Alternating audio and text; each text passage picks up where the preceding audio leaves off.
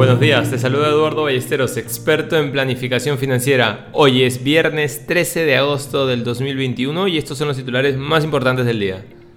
En el plano local, el día de ayer el BCR comunicó que elevaría su tasa de referencia un cuarto punto porcentual a 0.5%, coincidiendo con las estimaciones de algunos analistas.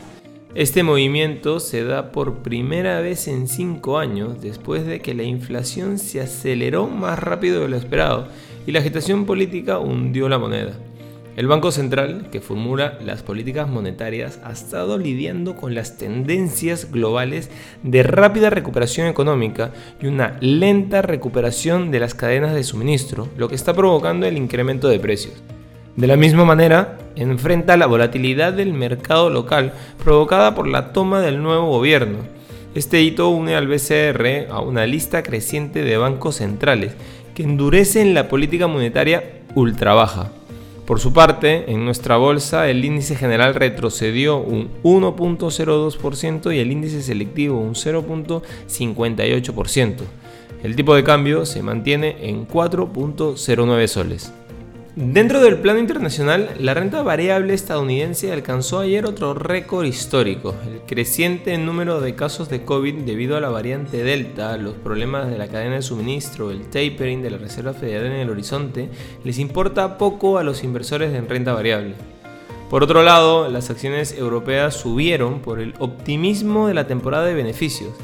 Las acciones chinas y el Nikkei japonés terminaron más débiles, arrastrado por las caídas de los valores relacionados con los chips. Precios del oro subieron por la preocupación de que aumenten los casos de la variante Delta, mientras que el dólar está a la baja. Y los precios del petróleo cayeron porque la propagación de la variante del coronavirus pesó sobre las previsiones de la demanda.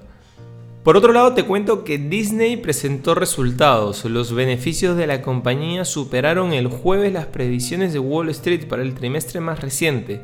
Sus servicios de streaming captaron más clientes de lo esperado y los parques temáticos estadounidenses afectados por la pandemia volvieron a ser rentables.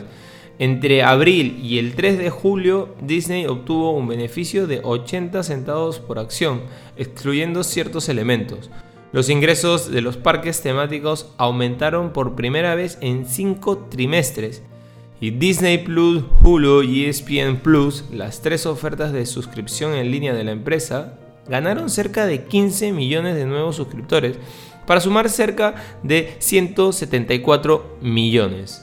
No queremos irnos sin mencionar que Valkyrie es el último emisor que pretende lanzar un ETF con temática de Bitcoin la compañía escribió en una presentación ante la Comisión de Valores de Estados Unidos que planea lanzar pronto el Valkyrie Bitcoin Strategy ETF, un fondo gestionado activamente al que aún no se le ha dado un símbolo formal.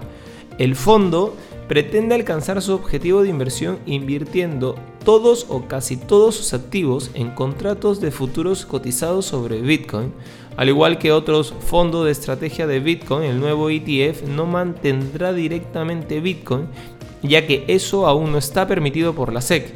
En su lugar, utilizará los futuros de Bitcoin para dar a los inversores exposición a la popular criptodivisa. Inversiones al día ya gracias a New Road, la forma más inteligente de invertir en el extranjero. Contáctanos.